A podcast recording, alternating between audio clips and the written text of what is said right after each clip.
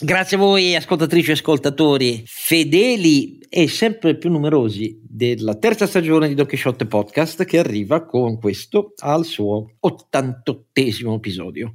88, il famoso calibro del cannone antiaereo, poi diventato antitank eh, dei tedeschi nella seconda guerra mondiale. E noi non siamo un cannone, come ovvio, eh, e in questo tanto sì, soprattutto ambirei alla medesima precisione del colpire il bersaglio, perché l'88 fu il cannone più temibile rispetto a tutti gli eserciti contrapposti e purtroppo alle armate naziste. E, ehm, in questo episodio partiamo da un'analisi del discorso di Biden agli americani ci è sembrato un po' trascurato dai media italiani. A noi è piaciuto tanto, vi spiegheremo perché. È un discorso ispirato e che condividiamo dalla prima all'ultima parola, quindi ci faremo nuovi amici.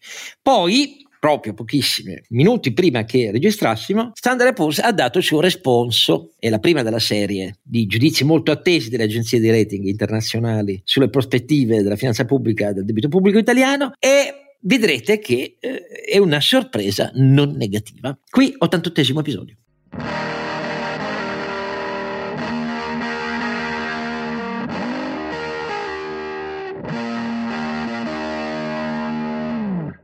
Oscar Giannino è sempre ancora vivo. Ah che volete farci per il momento è così, ma è Don Chisciotte, è un Don Chisciotte stasera eh, un po' più rinfrancato degli ultimi episodi e si vedrà anche da quello che vi diremo e ancora più rinfrancati perché come al solito hanno ragione loro, sbaglio io essere pessimista e hanno ragione loro i miei due compagni che non a caso sono la vera ragione per cui continuate a seguirci, innanzitutto il nostro serio anche quando, anche quando sorride, ride e fa battute molto più serio di quello che possiate immaginare, Sancio Panza. Renato Cifarelli che è serio, insomma... Serio serio, eh, non, è la, non è la mia definizione, ma comunque. Comunque vi ricordo donchisciottepodcast.it per farci. Come dicevano i latini, commenti. tu sei l'incarnazione del castiga tridendo mores. Tu col sorriso, il sarcasmo, picchi duro sui difetti che vedi intorno a te. È così, è così, è vecchio. Cioè, c'è anche una famosa interpretazione di Totò che invece quando è un film in cui Totò è figlio dello sceicco, non so se ve lo ricordate, e gli presentano le sue raccogliticce truppe berbere e allora lui lì se li schiaffeggia e lui ride e ovviamente dice che stai facendo? Gli dice quello che l'ha portato lì perché deve far fare il capo e lui dice castigo ridendo i mori. E non, non vuol dire quello ovviamente la faccenda però. E poi sentite ridacchiare in sottofondo il nostro Roginante. Carlo Alberto Carnevale Maffè Don Chisciotte Podcast è sempre il nostro sito. Trovate lì lo storico di tutti gli episodi è eh, il modo anche per scriverci le vostre obiezioni talvolta radicali ma tante altre volte anche commoventi per noi per l'affetto che ci portate e per la continua scoperta che abbiamo ascoltatori ai, veramente ai quattro angoli dell'orbe terracqueo. Eh? In particolare ne approfitto per salutare un eh, professore associato di Law and Economics all'Università del North Wales a Sydney in Australia e gli abbiamo scritto una lettera, quindi stiamo aspettando la risposta per mail rispetto ai suoi interrogativi.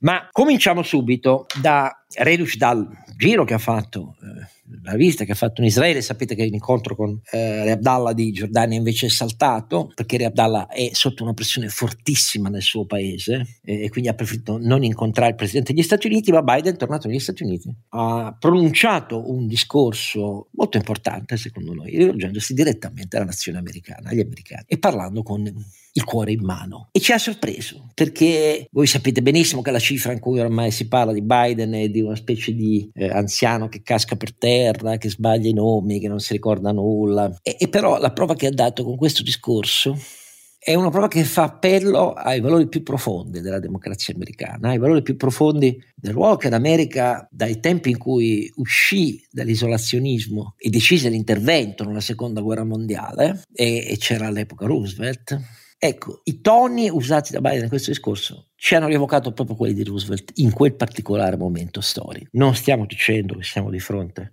alla terza guerra mondiale, ma gli argomenti svolti in questo discorso, rivolgendosi agli americani sapendo che molti di loro non sono convinti di quello che ha detto Biden, non sono cioè più convinti del fatto che gli Stati Uniti rappresentino un, un baluardo valoriale prima che politico e, e prima che militare, un baluardo valoriale agli occhi di centinaia di milioni di persone nel mondo e, e che questa missione, questo retaggio valoriale non può dimenticare le persone nel mondo che soffrono sotto il tallore di governi autoritari, di movimenti terroristici, eccetera, eccetera, lasciandole sole a loro stesse. Non può dimenticare gli ucraini che combattono, non può dimenticare il diritto di Israele alla sua sovranità e alla sua sicurezza, la sicurezza del suo popolo. Ed è qui tutta una serie di considerazioni, di richieste al congresso e agli americani con rispetto, non nascondendosi che una parte degli americani la pensa al contrario, dicendo che chi se ne frega, insomma. e moltissimi repubblicani nella Camera dei rappresentanti e in Senato. Ecco, io vorrei sapere dai miei due compadri che cosa li ha colpiti di più di questo discorso. Cominciamo con Carlo Alberto. Due aggettivi, Oscar, due aggettivi storici che definiscono l'America mm, nell'immaginario dei liberali e, e, di coloro che apprezzano il ruolo dell'America nel mondo. Eh, lui dice a un certo punto noi siamo the essential nation. Cosa succederebbe se ce ne andassimo dall'Ucraina? Cosa succederebbe se rinunciassimo a supportare Israele? Eh, tradiremmo i nostri valori, i valori di libertà, di uguaglianza, di, di democrazia, di inclusione, eh, di, di, ricerca della felicità, cioè eh, i valori che sono fondativi dell'America. Lui cita 250 anni di storia coerente su questi valori.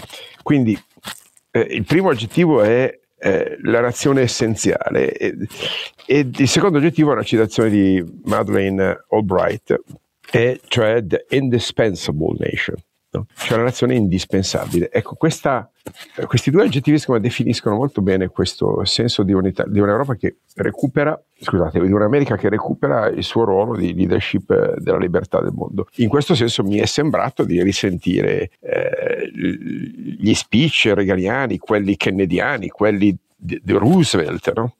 eh, con una dichiarazione eh, che dice non possiamo lasciare che una politica meschina e faziosa, rabbiosa, ostacoli le nostre responsabilità di grande nazione. Non possiamo e non permetteremo che vincano i terroristi come Hamas e i tiranni come Putin. Mi rifiuto di lasciare che ciò accada. E cito, alla fine, la parte finale è molto enfatica, molto retorica, ma anche molto bella. In momenti come questi dobbiamo ricordare, dobbiamo ricordare chi siamo. Siamo gli Stati Uniti d'America, gli Stati Uniti d'America, ripete, Putin, eh, ripete eh, Biden.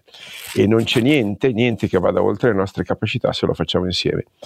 Eh, mi sembra anche un, un segnale di eh, profonda revisione della politica, prima di eh, disingaggio e poi di vera e propria isolazione, isolazionismo da, da parte di Obama prima e di eh, sostanziale isolazionismo seguita da, da, da eh, Trump eh, è un ritorno all'America, mm, eh, all'America guida delle nazioni, all'America eh, centrale del mondo, leader del mondo, lo ribadisce anche in termini militari quando eh, dice difenderemo ogni centimetro del, della Nato dalle minacce, eh, non abbiamo alcuna intenzione di combattere in Russia o contro la Russia, ma se la Russia minaccia la Lituania, l'Estonia, la, la, la, Polonia e, e, e, cita appunto le minacce esplicite sia di Putin che de, de, dei suoi eh, tirapiedi contro paesi della Nato, ribadisce chiaramente che, eh, il, che questa cosa verrebbe assolutamente eh, combattuta da, dal, dagli Stati Uniti. Una cosa importante, ribadisce, che perché ci riguardano, è eh, per 75 anni la Nato ha mantenuto la pace in Europa, è stata la pietra angolare della sicurezza americana. L'argomento che usa per spiegare agli americani ehm, perché questi interventi, questo interventismo che si declina anche in un pacchetto di aiuti militari estremamente importanti, intorno ai 100 miliardi di dollari, di cui il 60% in Ucraina, il 10-15% in Israele e il resto, come dire, a, a, a, distribuito su altri ambiti, eh, quindi non è soltanto un discorso, è un discorso che accompagna la richiesta al Congresso di approvare un pacchetto di aiuti di straordinaria importanza e di straordinario impegno militare.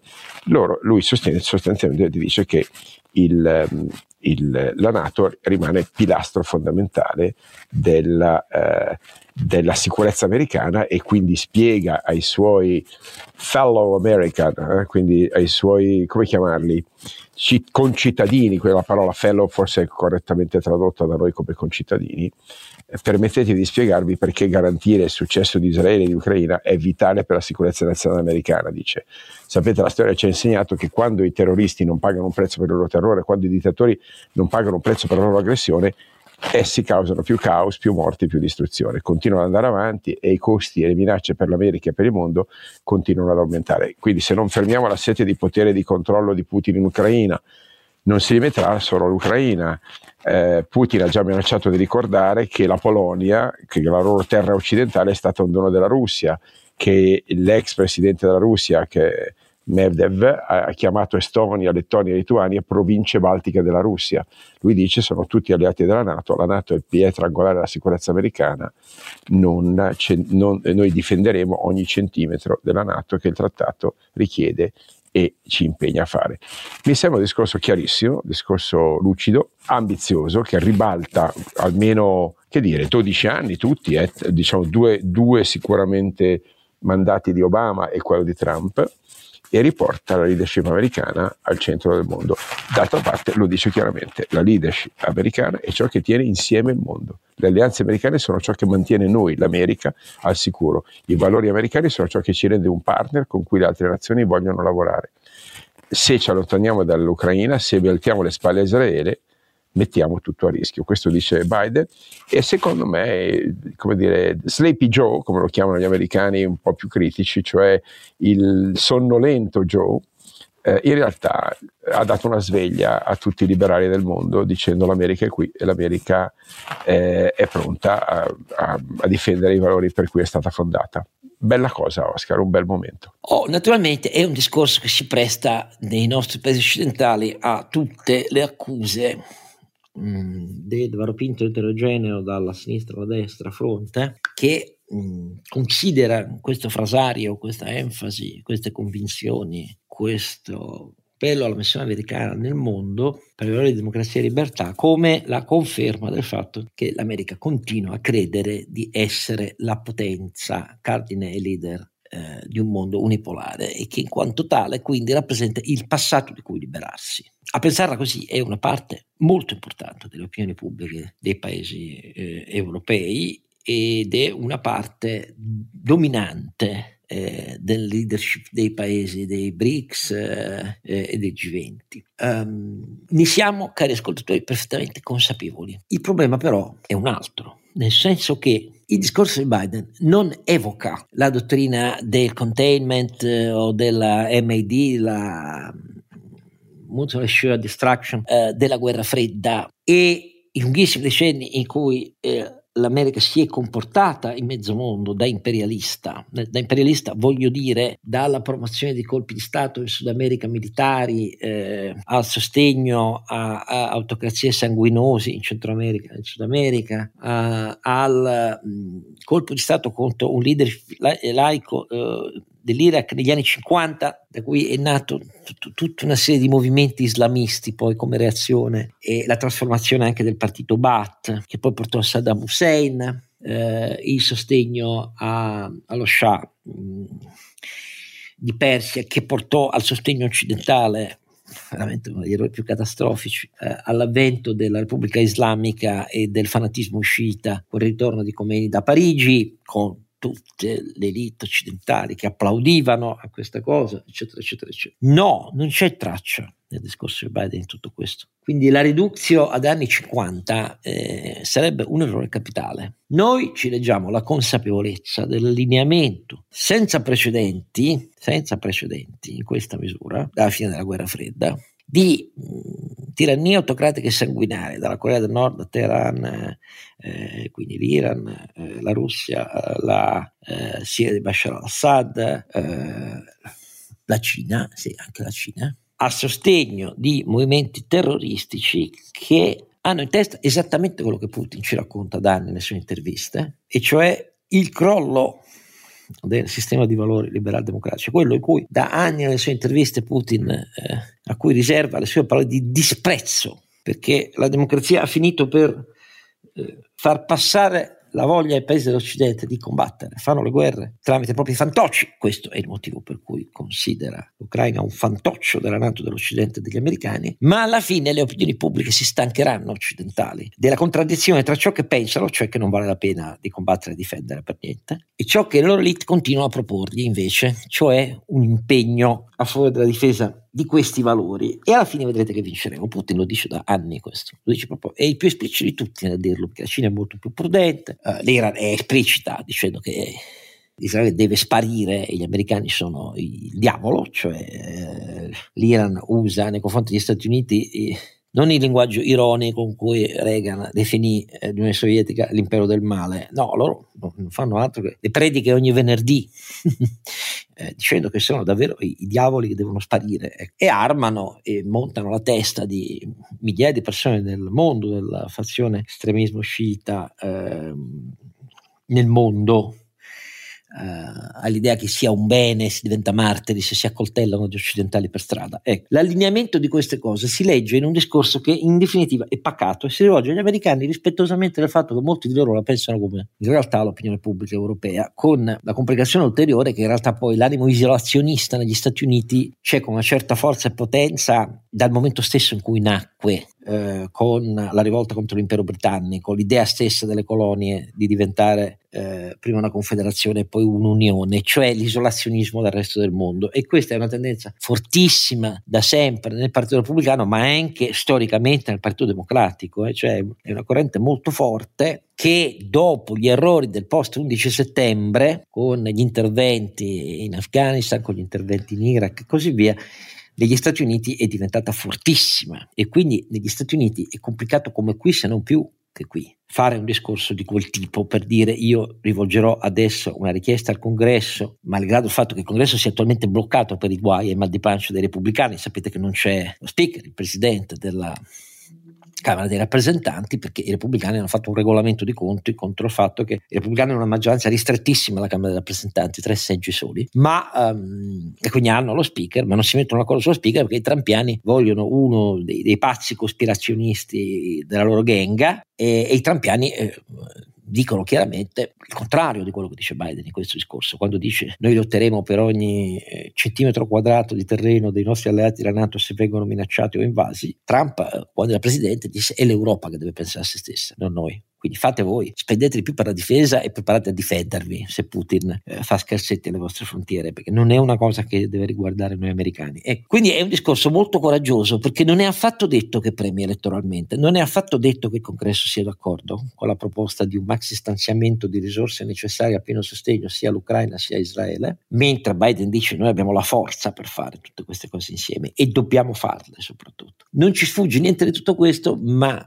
un discorso di questo tipo da parte di un presidente così criticato, così eh, è una manifestazione di consapevolezza dei rischi con cui siamo di fronte, consapevolezza che l'Europa stenta ad assumere, non si legge né nei documenti ufficiali né nelle dichiarazioni eh, del più dei leader europei, si legge sulla bocca dei capi dei paesi baltici che sanno bene di cosa si tratta, si leggerà di nuovo sulla bocca di chi guiderà la Polonia dopo il ceffone che gli elettori polacchi hanno dato al sistema sovranista nazionalista che eh, intendeva con una democrazia autoritaria eh, fare anche del sostegno all'Ucraina, che era stato molto generoso da parte dei polacchi, un terreno di disimpegno. Ecco, però nel resto dei nostri paesi questi toni e, questi, e questa sostanza di argomenti non risuonano. Eh, io ogni giorno faccio il conto sui sei maggiori giornali italiani di quali sono gli editoriali che dicono basta una volta per tutte con questa pretesa israeliana e battono per 8 a 2 quelli che dicono il contrario per 8 a 2, certi giorni 7 a 3 al massimo, però la proporzione è questa qui. Ecco, eh, Renato, a te che impressione ha fatto? Ma eh, il discorso, secondo me, è un discorso che fa tornare gli Stati Uniti un po' al centro del, dello scacchiere mondiale. Eh, abbiamo commentato molte volte di come eh, i l'asse che dicevi tu, quindi dei paesi autoritari, stia sempre più alzando la voce, stia cominciando ad, ad accendere i fuochi qua e là. Um, non vedo molti altri metodi per cercare di difendere la democrazia e per cercare di difendere uh, il, il progresso. eh, non ce ne sono molti altri che non che ci sia qualcuno che prende in mano la situazione e eh, fa la voce grossa, nel senso dice whatever it takes, no? quello che aveva detto Draghi ai tempi. Eh, a me fa molto piacere che ci sia un ritorno degli Stati Uniti su una posizione lontana da quella da tra- di Trump e eh, che faccia un po' di moral suasion, nella speranza naturalmente che non ci sia poi bisogno di, della discesa in campo vera e propria, se non attraverso appunto gli aiuti e, e la potenza militare che possono esprimere anche solo di supporto. Eh, certo è che eh, non so quanto popolare poi sia questa posizione, eh, questo è il dubbio che mi viene, sia all'interno del congresso americano eh, sia all'interno dei votanti americani, eh, perché negli ultimi anni mi sembra che ci sia da parte delle popolazioni, da parte quindi di, dei votanti e di noi tutti, un ritorno al facciamoci fatti nostri. Mentre invece, secondo me, il cuore del, dell'essere umano è eh, cercare di occuparsi degli altri, ma cercare di occuparsi degli altri è farlo in un modo non eh, solo pietoso, eh, è farlo in un modo cercando di usare il ragionamento e il cervello. Vedremo cosa succede. Io sono curioso di vedere cosa succede adesso eh, al congresso americano, se, se, questo passaggio verrà approvato o no. Eh, certo è che evidentemente Biden eh, non so quanto è farina del suo sacco, quanto sappiamo tutti che eh, a, quest- a, questo livello c'è sempre un team di persone che lavorano su questo tipo di discorsi. Eh, vediamo cosa succede. Sono, sono, molto curioso di vedere cosa succede. Per me è una cosa molto bella.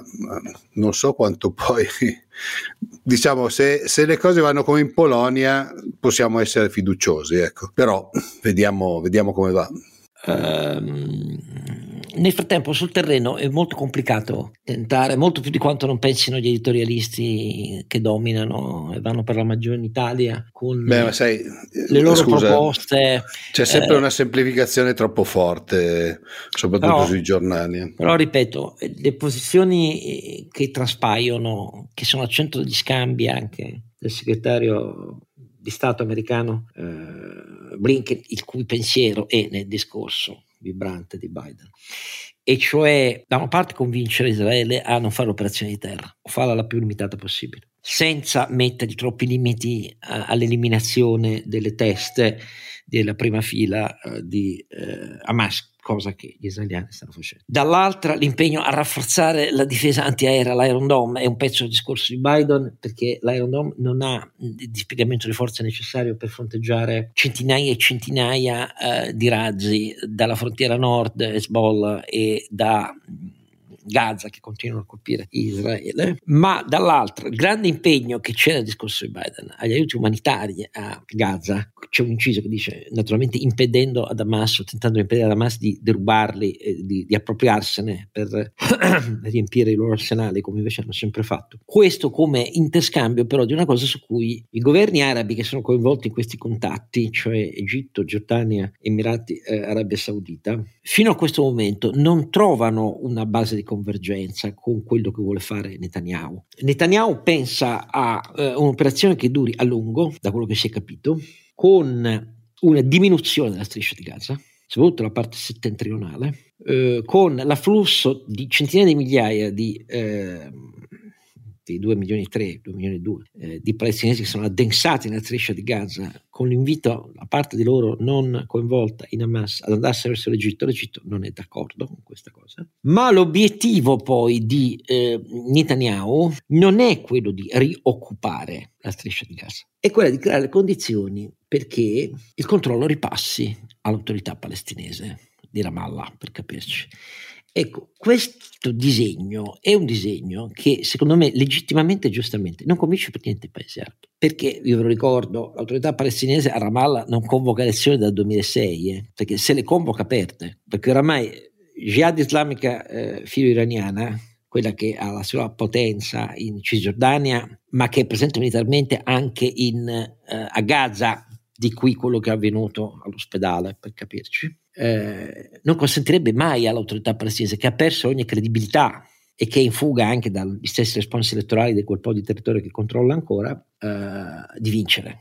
Allora, questo ragionamento così, oimè, non sta in piedi, fa acqua da tutte le parti. E mi dispiace dirlo, ma io la penso così perché mh, mm, alcuni ascoltatori mi hanno, ci hanno anche scritto, in particolare a me, poi non so se sono lettere sono arrivate anche a Alberto e Renato, dicendomi, ma, ma, fammi capire, tu che sei tanto buono a chiacchierare, tu in, in Israele, se fossi stato il lettore israeliano in questi anni, chi avresti appoggiato? Oh, ma io non ho nessun dubbio a dirvelo, perché io sono un divoratore del, del Mariv e del Jerusalem Post, eh, tutti i giorni li guardo, e vi dico senza nessuna esitazione, io da che Yair Lapid ha fondato nel 2012 il, il suo partito eh, Eshetid, che vuol dire eh, c'è un futuro no? in ebraico, avrei votato negli ultimi 11 anni per lui, un partito laico, risolutamente contrario alla mm, desecolarizzazione dello Stato di Israele che grazie a Netanyahu in questi anni è andata pericolosamente avanti. Israele oramai ha uno Stato nello Stato, per così dire, perché eh, all'esenzione dei ottenuti dagli ortodossi ebrei e dai partiti che sono proliferati a destra eh, sugli ortodossi ebrei, eh, fanaticamente protesi all'espansione eh, delle colonie nei territori occupati, Cisgiordania quindi, e eh, hanno ottenuto tutta una serie di mm, esenzioni che non sono più solo quelle del servizio militare, tenute conto che quella è la componente di Israele con la maggiore tasso demografico e sono diventate centinaia di migliaia coloro che sono esentati dal servizio militare. Il servizio militare è fondante per lo Stato di Israele, ma non solo per la difesa, è uno dei valori costitutivi dal 1948. E dopodiché hanno ottenuto anche l'esenzione dalle scuole pubbliche, nel senso che le scuole religiose basate sulla Torah sono diventate una cosa a parte rispetto al sistema di istruzione nazionale. Ecco, queste cose qui eh, gente come eh, Yair Lapid, Yair Lapid è uno scrittore, giornalista di grandissimo successo nella sua vita precedente, grande conduttore televisivo, eh, dalla lingua non solo sapida ma molto critica anche quando scriveva sul Marif e così via. Eh, è diventato poi una personalità politica, una personalità politica che ha anche fatto parte del governo di Netanyahu, ma non è mai stato d'accordo con queste tendenze eh, di Israele, e, è risolutamente contrario a questo governo Netanyahu, perché il governo più esposto a legittime accuse di razzismo perché i partiti e ministri come il ministro della sicurezza nazionale Ben-Gvir e il ministro delle finanze Smotrich sono, non a caso, più volte anche condannati dai magistrati. Questo è uno dei motivi per cui la riforma della giustizia che Netanyahu ha fatto è non solo per difendere se stesso, ma per impedire che la Corte Suprema eh, israeliana avesse a che dire sulle nomine in base ai valori fondanti. Israele non ha una Costituzione, ha una serie di leggi fondamentali e questa cosa ha sempre dato un fastidio della Madonna, perdonatemi, in maniera crescente mano a mano che Netanyahu viene indagato per corruzione e ai partiti ortodossi della destra che non sopportano l'idea di un potere giudiziario che preservi i valori costituzionali fondanti di Israele, perché loro sono davvero razzisti, cioè loro non è che ce l'hanno solo con Hamas, Hezbollah e Jihad, loro ce l'hanno con centinaia di migliaia di cittadini israeliani, gli arabo-israeliani, quelli che hanno i cui avi, i cui nonni fecero la scelta nel 1948 di non abbandonare nell'esodo eh, palestinese la terra che diventava Israele. E, e questo è un disegno suicida da guerra civile. Eh, non è un caso che la PID a settembre, cioè sei settimane prima, cinque settimane prima, all'inizio di settembre, beh, cinque settimane prima dell'azione terrificante, barbara nefanda di eh, Hamas, eh, ha rilasciato una potente intervista in cui diceva Netanyahu ci sta portando dritti alla guerra e loro non se ne rendono neanche conto perché il caos che hanno instaurato smontando la difesa verso eh, Gaza e concentrandola tutta sulla Cisgiordania per assicurare i loro elettori dei partiti estremisti, nazionalisti eh, e fideistici, eh, ci porta dritti alla guerra perché eh, le forze terroriste e i paesi che loro sono dietro questa cosa la sanno come noi, forse meglio di noi. E in più Netanyahu è quello che per esigenze di dover assecondare i suoi partiti estremisti ha gettato nel caos ogni coordinamento tra i servizi interni ed esterni, Shibet, Mossad, i vertici delle forze armate, accusati di non essere in grado di impedire che migliaia e migliaia di militari scendano nelle piazze contro il governo e contro la riforma della giustizia. Questa cosa ci porterà alla guerra. È l'unico ad averlo detto prima con tutta questa forza e io devo dire, pur essendo stato anche lui nelle ore immediatamente successive all'azione di Hamas, a lanciare l'idea ci vuole un governo di unità nazionale perché adesso bisogna affrontare la guerra, aveva messo una condizione che sarebbe la stessa che avessi messo io e che avrei apprezzato, io non sono certo politico, se fosse in Israele, perché sarei stato un suo lettore e lo sarei ancora, dice il governo di unità nazionale, ma Netanyahu deve capire che adesso non è il momento, ma verrà il momento in cui bisogna fare la resa dei conti. E quindi in questo governo di unità nazionale non ci può e non ci deve essere posto per Benvir e Smotrich, che ci hanno portato a questa roba qui.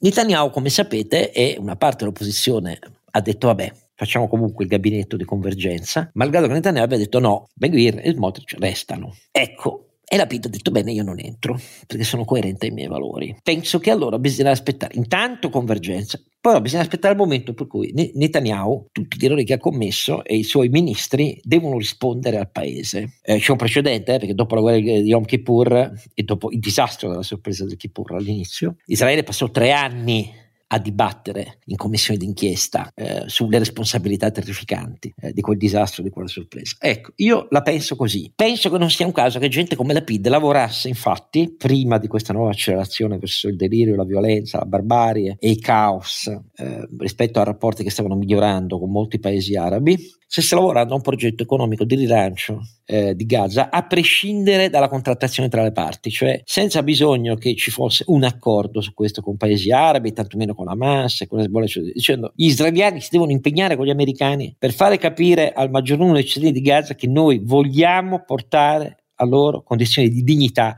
di sviluppo, di sopravvivenza, di benessere, un futuro per i loro figli. Ecco, a me piacciono persone così in Israele e vi assicuro ce ne sono tantissime. Quindi la riduzione unilaterale di Israele a fanatici, che pure si sono moltiplicati all'interno del, di questa scontro civile fino all'ultima elezione ripetuta in Israele, è un tentativo sbagliato, perché non è questo. Israele è una, è una società ricchissima di personalità che la pensano in maniera diversa rispetto a questi fanatici.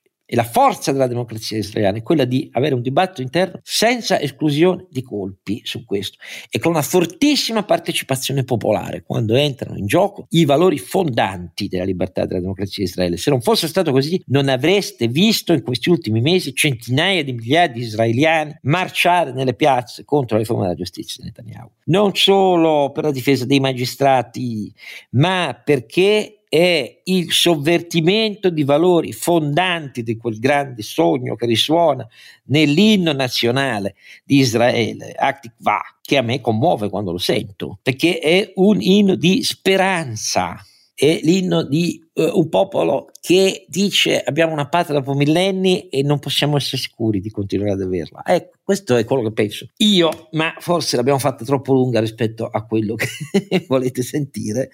Perdonatemi, ma bisogna sapere che in momenti di grandissimo rischio ci vogliono leadership capaci di parlare un linguaggio che non è quello della vendetta e della pancia. E non è nemmeno quello di un irenismo impossibile come quello che vedo fiorire nei nostri commentatori che distillano soluzioni eh, in cui l'Occidente ha tutte le colpe e bisogna capirli questi qua, bisogna capirli. No, Hamas, Jihad, Hezbollah vanno espiantati, non bisogna capirli. Vanno combattuti. Putin non bisogna esponergli le umiliazioni, bisogna metterlo alla sbarra. Ecco, questo è quello che tra pochissimi, ma noi la pensiamo così. Andiamo a Standard pure.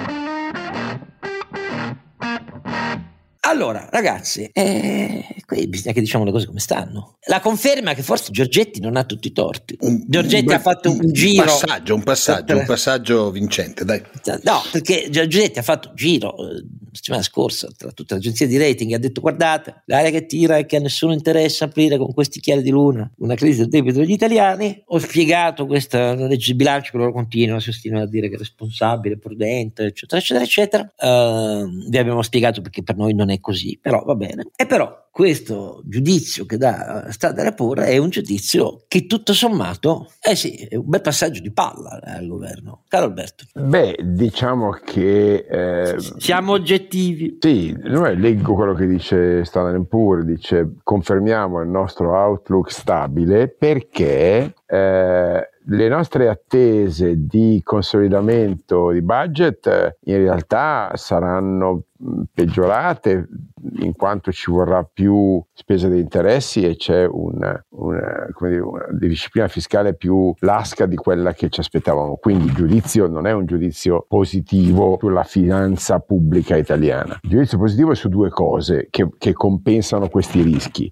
Primo, il PNRR è una eh, iniziativa straordinaria che nel loro assunto verrà estesa di un anno, quindi non nel 2026 ma nel 2027. Ma... E, eh, infatti è un assunto tutto da vedere perché stanno assumendo una cosa che non è nella, nelle, nelle, norme, quindi mi sembra francamente una premessa un po' debole. Okay? Beh, dai, magari c'hanno qualcuno che conosce. Che Ma lo capisco, però non basi un, un, giudizio su un debito sovrano su, su questa una, ipotesi eh, che ipotesi, non è verificabile, no? Ecco, eh, eh, quindi il giudizio che loro stanno dando in realtà è del supporto economico eh, europeo, che era poi la ragione per cui diedero giudizio l'anno scorso, no? identica. La riprendono dicendo che il, eh, il, governo dovrebbe avere un anno in più per spendere i soldi, a questo punto potrebbe spenderli e se effettivamente li spende e fa anche le riforme fiscali eh. della magistratura e quant'altro, eh. allora questo è un upside che può compensare il ritardo del consolidamento, l'aumento dei tassi di interesse, l'aumento dei pagamenti on large government debt, dice questo, ma nelle prime righe sta molto chiaro, quindi è un giudizio critico sulla politica fiscale, la politica economica del governo, positivo sul supporto europeo, sulla flessibilità europea e anche sull'economia italiana privata, che viene giudicata diversificata, reattiva eh, e, e, sul, e soprattutto sul risparmio degli italiani, che loro stimano in 10.400 miliardi, quindi ancora più alto, sulla crescita di un PIL privato che quest'anno loro stimano qualche decimo di punto addirittura superiore a quella che stima l'Unione Europea, no? quindi 0,9 per quest'anno e 1 per l'anno prossimo. Eh,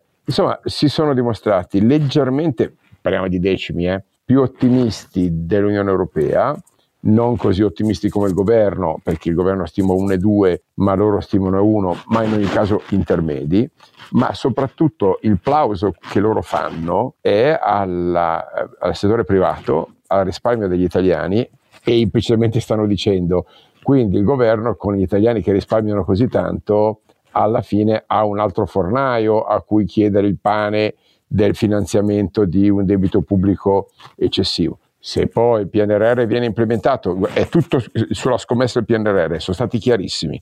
Hanno detto se il PNRR funziona, ci attendiamo che ci sia un risultato positivo, un, eh, un contributo significativo alla crescita del PIL anche nel medio termine. Quindi sotto l'assunto che il PNRR stia in piedi, noi confermiamo l'outlook anche a fronte di segnali negativi e critici sul fronte della finanza pubblica. Quindi secondo me il Giurget non è che può stare tra, to, troppo tranquillo, eh, però meglio così Oscar, meglio così, cioè, ne, ne, oggettivamente nessuno può augurarsi che il debito sovrano italiano venga, venga dichiarato junk, posto che non c'erano assolutamente le condizioni, qui eh, Standard Poor's poteva al massimo ve, eh, eh, cambiare l'outlook da stabile a negativo, però lo dicono nelle prime pagine, se fosse stato soltanto per il budget avremmo dovuto rivederlo, in effetti lo, lo dico, noi potremmo rivedere questo giudizio se la traiettoria delle politiche fiscali del governo dovesse deviare significativamente dai targeti, questo lo dicono chiaramente,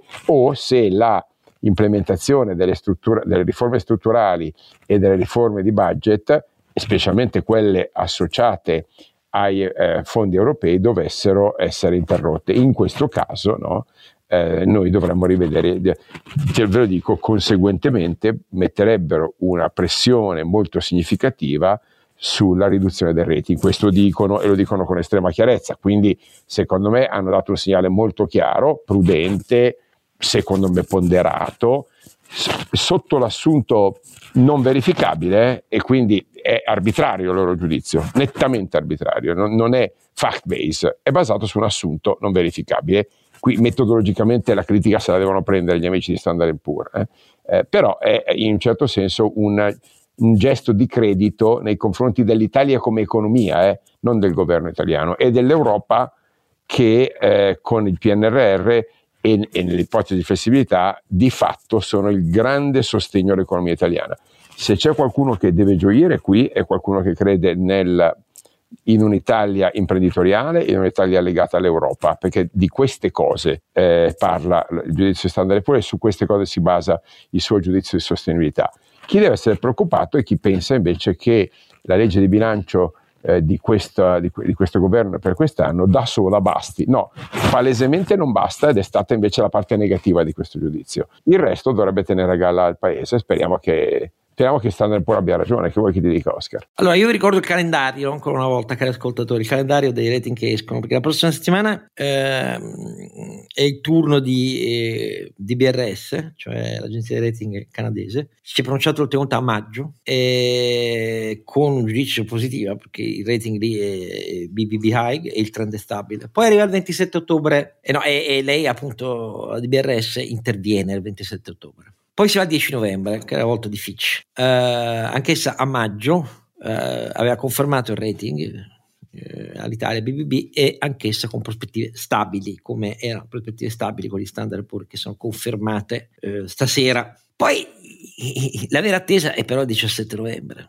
perché c'è Moody's. Perché eh, delle quattro Moody's a maggio decide di non aggiornare il rating, dicendo noi non abbiamo sufficienti elementi per eh, pronunciarci e, e, quindi vi rinviamo la prossima volta che appunto è il 17 novembre e lì il rating è BAA3 però è l'unica che già allora e confermava anche allora a maggio le prospettive negative dell'outlook e a questo punto diventa il giudizio, quello finale delle quattro per così dire, eh, più delicato eh, rispetto alla legge di bilancio di cui sarà in corso il 17 novembre eh, un, uh, un'analisi che il Presidente del Consiglio vuole affrettata perché vuole che tutta la faccenda sia risolta prima della festa di Atreyu. Vabbè, lasciamo perdere anche questo. Eh, vediamo però, Renato, ti conforta sapere che uno dei due pilastri che fondano eh, il giudizio tutto sommato confortante che viene da Standard Poor's è quello relativo alle imprese italiane, all'industria italiana? Beh, lo sapevo già. eh, no, da, da, un lato lo sapevo già, eh, questo anche se molti se lo dimenticano, è un paese che è sempre stato fondato sulla microimprenditorialità, che vuol dire sia microimprese che la piccola industria. Eh, non siamo capaci di svilupparci questo, eh, e di far diventare le piccole e medie imprese delle grandi imprese, però sulle nicchie siamo molto forti. Eh, secondo me mm, sarà sempre più difficile eh, sopravvivere in un mondo globalizzato. Però detto questo, naturalmente eh, non può che farmi piacere. Secondo me un po' eh, ha inciso anche la situazione globale su, questi, su questo tipo di giudizi, soprattutto sull'outlook e hanno cercato di trovare la, di risaltare le parti positive e magari diciamo eh, mettere in secondo piano quelle negative che comunque per, per il nostro eh, debito pubblico esistono. Eh, è evidente che in questo momento tutto abbiamo bisogno meno che di instabilità finanziaria anche proprio per i discorsi che abbiamo fatto prima, quindi per, per un discorso di situazione globale eh, questi incendi che scoppiano in varie parti del mondo. Da un, dall'altro punto di vista eh, dobbiamo vedere bene che tipo di evoluzione avremo nel prossimo periodo per quanto riguarda le catene globali del valore, perché moltissime aziende italiane, soprattutto quelle che tengono in piedi appunto eh, il il PIL e la piccola crescita che ha il paese sono inserite nelle catene globali del valore non dimentichiamoci ad esempio che una buona quota parte di quella che è la moda francese di nome fi- o di proprietà è poi alla fine sviluppata in Italia, cioè tantissime. Gli artigiani li abbiamo sempre avuti noi, quindi tantissime delle cose, ad esempio della moda, che è uno dei settori che nell'ultimo periodo sta un po' avendo qualche rallentamento, eh, sono sviluppate qua in Italia e poi abbiamo molti distretti eh, molto importanti appunto nel, inserite nel, nell'economia mondiale. Vediamo come va l'economia mondiale, perché questo secondo me è il grande, il grande punto interrogativo. Anche lì abbiamo tantissime variazioni, abbiamo tutta la parte di Green Deal, abbiamo tutta la parte normativa a livello europeo, abbiamo molte situazioni in questo momento che portano una certa incertezza e quindi seguite il nostro podcast così saprete cosa succede, visto che di certe cose noi siamo gli unici che parlano. Allora, io da una parte dico sì, ma nel senso che eh, per carità, come hai detto tu Renato, noi per primi diciamo che da, nel post 2011 si è manifestato un rafforzamento patrimoniale della capacità di proiettività, non solo di livello alto delle imprese grandi italiane sui mercati internazionali, ma anche con migliaia di PMI che sono entrate nella logica della catena del valore. Però insomma, non è che possiamo far finta di non vedere che l'ultima rilevazione della produzione industriale in Italia vede un meno 4,2 anno su anno. E che, eh, ma perché sta rallentando eh, l'economia mondiale? Sì, e quindi per, più, per, per, però, per assurdo, più sei no. inserito nelle catene globali del valore, più subisci sì, l'andamento. Sì, ma, sì, ma l'Italia è tornata a un tasso di crescita. Allora, lo stesso Standard Poor's dice che quest'anno l'Italia cresce dello 0,9, quindi anche qui inferiore a quello che dice il governo, e dello 0,7 detto dal prossimo anno, solo dello 0,7, quindi siamo tornati agli 0, eh, questi tassi di crescita, eh, se noi teniamo il debito pubblico, rimandiamo al 2026 la sua discesa sotto il 140% del PIL, è come offrire la pancia ai fattori esogeni di crisi di rischio. Questo è, a me sembra una cosa indubitabile che sia così. Poi aggiungo un'ultima cosa e poi ci chiudiamo con le osservazioni dei miei due compagni. C'è una cosa che mi ha colpito e francamente non mi piace di quello che ha scritto Standard Poor's perché come vi ha ricordato Carlo Alberto, una certa enfasi è data al fatto che poi gli italiani hanno un enorme risparmio e quindi il debito pubblico può stare sicuro che è come dire viva viva il BTP, eh, viva viva il BTP fuori dall'ISEE, eccetera, eccetera, eccetera. A me questi discorsi mh, mm, no, non piacciono troppo, perché a me questa storia che eh, la vera garanzia del debito pubblico ingente e del risparmio degli italiani, che è uno dei cavalli di battaglia da sempre, dei nostalgici del passato, della monetizzazione del debito, mh, mm, mi sembra sbagliato, perché noi dovremmo e anche l'agenzia di rating, fare campagna perché questa enorme capacità di risparmio fosse volta a impieghi produttivi, mm, minor rischio, maggior remunerazione e capaci di animare l'economia reale. Questo è questo, io la penso così, un po' mi, mi, sorprende questo modo di ragionare. Caro Alberto, a te non ti ha sorpreso? No, non mi ha sorpreso perché l'occhio finanziario è, è il tema della sostenibilità del debito e, e, loro lo sanno e lo hanno detto chiaramente anche una bella parte che riguardano gli, gli prelevi patrimoniali, no? dicendo che i prelevi patrimoniali in Italia sono più bassi della media del resto d'Europa e quindi hanno fatto anche un altro riferimento no? dicendo eh beh, insomma, ma se dovesse essere necessario, no? eh, eh, facciamo le patrimoniali. Eh, eh, esatto, eh, nevertheless, taxes on wealth are considerably lower than Standard Poor's incoraggia Landini. Including, including, Italy's property tax, cioè la, sì, la, sì, la. Che è basata su valori di immobiliari di quattro, seco, di quattro decenni fa.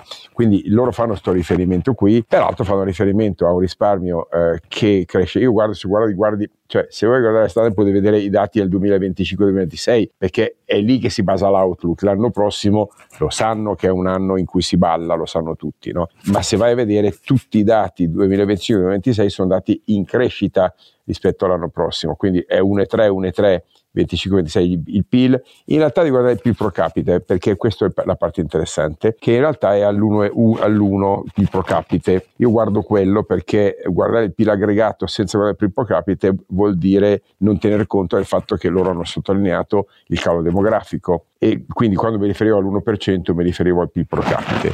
Eh, ciò detto, evidentemente il loro grande passaggio è su un paese che arriva nelle loro previsioni al 39,5% di esportazioni sul PIL, che è una cifra pazzesca. E quindi stanno sostanzialmente dicendo che Itali- le aziende italiane sono ancora in grado di competere a livello internazionale e lo dicono anche perché il costo del lavoro è basso, perché alla fine, come dire, eh, so, c'è una vivacità imprenditoriale significativa. E, ripeto, è un elogio e, e, nei numeri che loro proiettano, soprattutto nel 25-26, si vede in realtà un'Italia che sempre sotto l'assunto che il PNRR funzioni, che le riforme della giustizia, della pubblica amministrazione, dell'educazione, della sanità vengano fatte che è un grandissimo se, se vogliamo dire, Però dicono se queste robe funzionano, l'Italia può riprendersi. Peraltro dicono se invece non funzionano, allora rivedremo il giudizio. Quindi è una situazione in cui è tutto appeso al PNRR in questo momento, è tutto appeso al PNRR,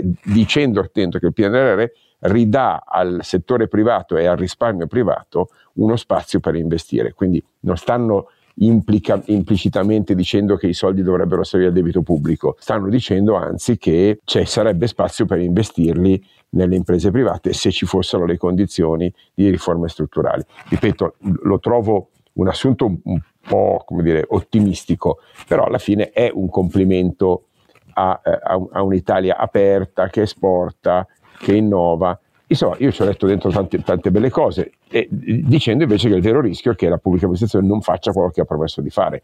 E qui, secondo me, ci hanno, ci hanno, hanno assolutamente ragione. Mm, va bene, mm, ci sono tanti se che a me paiono improbabili, non per fare pessimista, però vi invito a leggere l'allegato del documento programmatico di bilancio eh, nella parte relativa alle tre raccomandazioni eh, della Commissione europea all'Italia, eh, una delle quali riguarda appunto la pubblica amministrazione, l'altra riguarda il, il, il Repower EU eh, e quindi il Repower ITA, cioè quello che a luglio il governo ha mandato come eh, propria proposta del, Ehm, Repower in cui concentra parte delle risorse del PNRR e, e, ne aggiunge 2 miliardi e mezzo solo um, di nuove e poi la parte che riguarda anche le, le, le riforme. Se guardate le tavole allegate con eh, gli adempimenti fatti sono tutte questioni formali e non sostanziali. Cioè, per dirne una, sul Repower ITA non si è ancora fatto niente della sberla di misure eh, che sono state annunciate e, e il peso che la scelta di riaccentrare tutto, che noi abbiamo riaccentrato tutto a Fitto, cioè a Palazzo Chigi, tutta l'attuazione PNRR, smontando la cabina di regia Draghi per capirci. Abbiamo riaccentrato tutto a un'altra unità di missione eh, del ministro Fitto a Palazzo Chigi, che è un ministro senza portafoglio, come sapete, quindi aveva anche poche risorse umane e tecniche, tutta la gestione eh, dei programmi di coesione, nei quali vogliamo poi mettere le parti che leviamo del PNRR, con enormi conflitti da parte di regioni e comuni. Allora, questo meccanismo che fatica molto a entrare a regime, perché è un cambio di rotta radicale eh, rispetto ai fondi di coesione che erano incentrati sulle regioni eh, e rispetto alla cabina di regia degli adempimenti 2022 fatti eh, sotto il governo Draghi, la mia modestissima sensazione è che faticherà non tanto, tantissimo a produrre risultati. Quindi io mi auguro che Standard Poor's abbia ragione, però da quello che si vede fino a quest'oggi, noi abbiamo attraverso questi cambiamenti introdotto eh, modifiche telluriche così profonde che per il momento non sprigionano una grande capacità aggiuntiva addizionale di rapidità ed efficacia nell'allocazione delle risorse, nei bandi, nei progetti, eccetera, eccetera. Può essere che mi sbagli, però io mi invito a giudicare quello che si legge negli stessi documenti del governo. Ecco, tutto qui. Può essere benissimo che poi nel 25 e 26 si scarichi improvvisamente tutto a terra. Io ho i miei forti dubbi, ma naturalmente meglio, come dice Carlo Alberto e come hanno detto anche Renato, che eh, Standard Poor's e vediamo i prossimi giudizi di rating non aprano ulteriori prospettive di rischio per l'Italia, questo non se lo può augurare nessuno, però fare i ragionamenti con i sé appesi alla speranza la storia italiana dimostra che non è mai un buon metodo, ecco. perché la maggior parte di quei sei appesi alla speranza dipendono dalla capacità della politica di capire la serietà del rischio e io francamente in questo governo come in quelli che l'hanno preceduto non la vedo questa consapevolezza. Non la vedo per niente. Per chi volesse, esce lunedì un mio pezzo su eh, affari finanza di Repubblica in cui tento di smontare radicalmente questo primo modulo della riforma fiscale. Questo è il modo per non farla una riforma fiscale organica. Spiego in dettaglio perché numeri alla mano, adesso non, sto, non vi sto a tediare, eh, però ecco, siccome la riforma fiscale è un pezzo fondamentale di quello che doveva rappresentare la svolta di governo della destra, una riforma fiscale che non mette al centro il riequilibrio tra tutte le imposte, ah, cioè la domanda dovrebbe essere come facciamo a finanziare i costi di un welfare e di una spesa assistenziale che ha costi esplosivamente sempre in crescita in un paese a bassa demografia in cui perderemo altre centinaia di migliaia eh, di italiani residenti, di lavoratori potenziali, di contribuenti, eh, di chi paga i contributi, eccetera, eccetera. Quando tutti dicono che bisogna aumentare la spesa e non cambiarla radicalmente, e invece bisogna cambiarla radicalmente. Bisogna, perché se uno vede la risposta a questa domanda, allora bisogna cambiare radicalmente il fisco, bisogna cambiarlo nell'equilibrio eh, attualmente tra imposte dirette e imposte indirette ci vogliono più imposte indirette e meno prelevo sui flussi, cioè redditi, anche perché le imposte sui redditi hanno numeri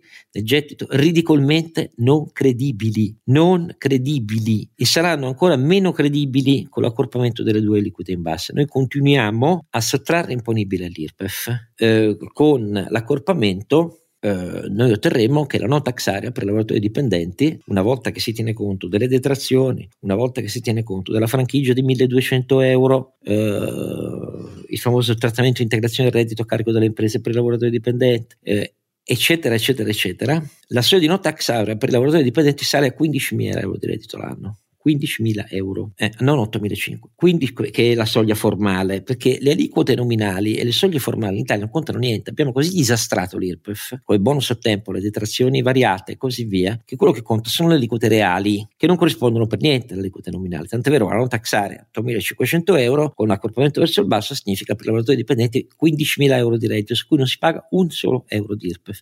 È giusto? No, secondo me è sbagliato. Eh, voglio dire, se guardiamo le dichiarazioni di redditi processate da Agenzata nel 2022, consegnate dai contribuenti italiani nel 2021 relativi all'anno di imposta 2020, guardiamo, vediamo che su 41 milioni di contribuenti IRPEF nel nostro paese, ad aver dichiarato un imponibile che non fosse zero, sono 31 milioni, cioè 10 milioni di contribuenti dichiarano di avere reddito zero e di quei 31 milioni di quei 31 milioni, il 79%, il 79% è lontanissimo per imposta pagata da pagare nemmeno una frazione della media di 15.000 euro di spesa pubblica pro capite che c'erano in quell'anno in Italia per assicurare il welfare, cioè sanità, istruzione, eh, tutte cose sacrosante, politiche attive e possibile del lavoro e poi l'integrazione al reddito delle pensioni, cioè le politiche di assistenza e poi tutti gli strumenti a sostegno della povertà, all'epoca il reddito di cittadinanza, adesso l'assegno unico alle famiglie e così via. Il 79% non paga neanche una frazione di questo costo. Allora, è in realtà a pagarne la maggioranza è poco più del 5% dei 41 milioni di contribuenti italiani. È una follia un sistema di questo tipo, no? È una follia un IVA, un IVA in cui la Lombardia da sola nel 2020 ha versato con 10 milioni di abitanti 38 miliardi di IVA hm? e tutto il sud con tre volte gli abitanti della Lombardia, 10 milioni di Lombardia, versa in totale 11 miliardi di IVA. Sono, perdonate, follie. Ecco, questa roba qui, la riforma fiscale non l'affronta. Vogliamo far pagare meno IRPEF? Sono d'accordo. Ma se noi continuiamo a sottrarre imponibile, accrescendo il numero di milioni di contribuenti che non pagano neanche una frazione di quello che lo Stato dà loro, da una parte, e dall'altra questa misura non risolve per niente la disparità di trattamento a parità di reddito tra lavoratori dipendenti, autonomi sottoposti a forfè del 15% fino a 85 mila euro e, badate bene, anche gli autonomi che non sono soggetti elegibili del forfè e che rimangono con le aliquote precedenti. Quegli autonomi chi sono? Questo pazzo ordinamento italiano sono gli autonomi che hanno i più alti costi di struttura e di investimento, cioè sono gli autonomi che realizzano maggior valore aggiunto e sono quelli che penalizziamo con questo sistema fiscale e questa roba non viene cambiata. Allora, io mi fermo qui, però chi vi dice che questo è il primo modulo di una riforma organica dell'imposizione in Italia e non si pone e non vi dice come cambiano le detrazioni, se aumentiamo l'imposizione diretta come, come, come cambiamo le patrimoniali, se le cambiamo, eccetera, eccetera, eccetera, non dà nessuna risposta alla sostenibilità del welfare italiano e della spesa assistenziale italiana.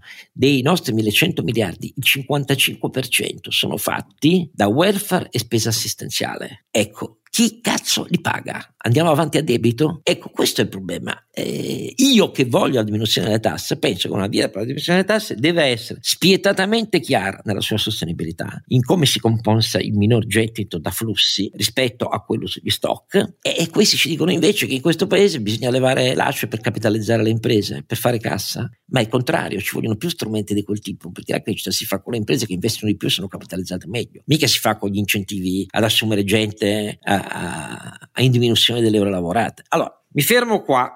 Però se volete leggete, se non volete no, ma semplicemente per dirvi che questo non ci fa vero da dire meno male che sta a dare pure, però ci ha dato un giudizio positivo. Allora, grazie ai miei due compari, grazie a tutti voi che ci seguite, appuntamento all'89 episodio. Don Chisciotte è un podcast autoprodotto da Oscar Giannino, Carlo Alberto Carnevale Maffè e Renato Cifarelli in collaborazione con mdeaudio.com. Per la pubblicità scrivete a info at donchisciottepodcast.it. La sigla e le musiche originali sono incise dalla famiglia Bonfiglio, l'autore è Michele Novaro. La copertina è di Simone Angelo Ferri e non ci sono autori perché andiamo rigorosamente a braccio, mentre le uscite sono regolari nella loro irregolarità.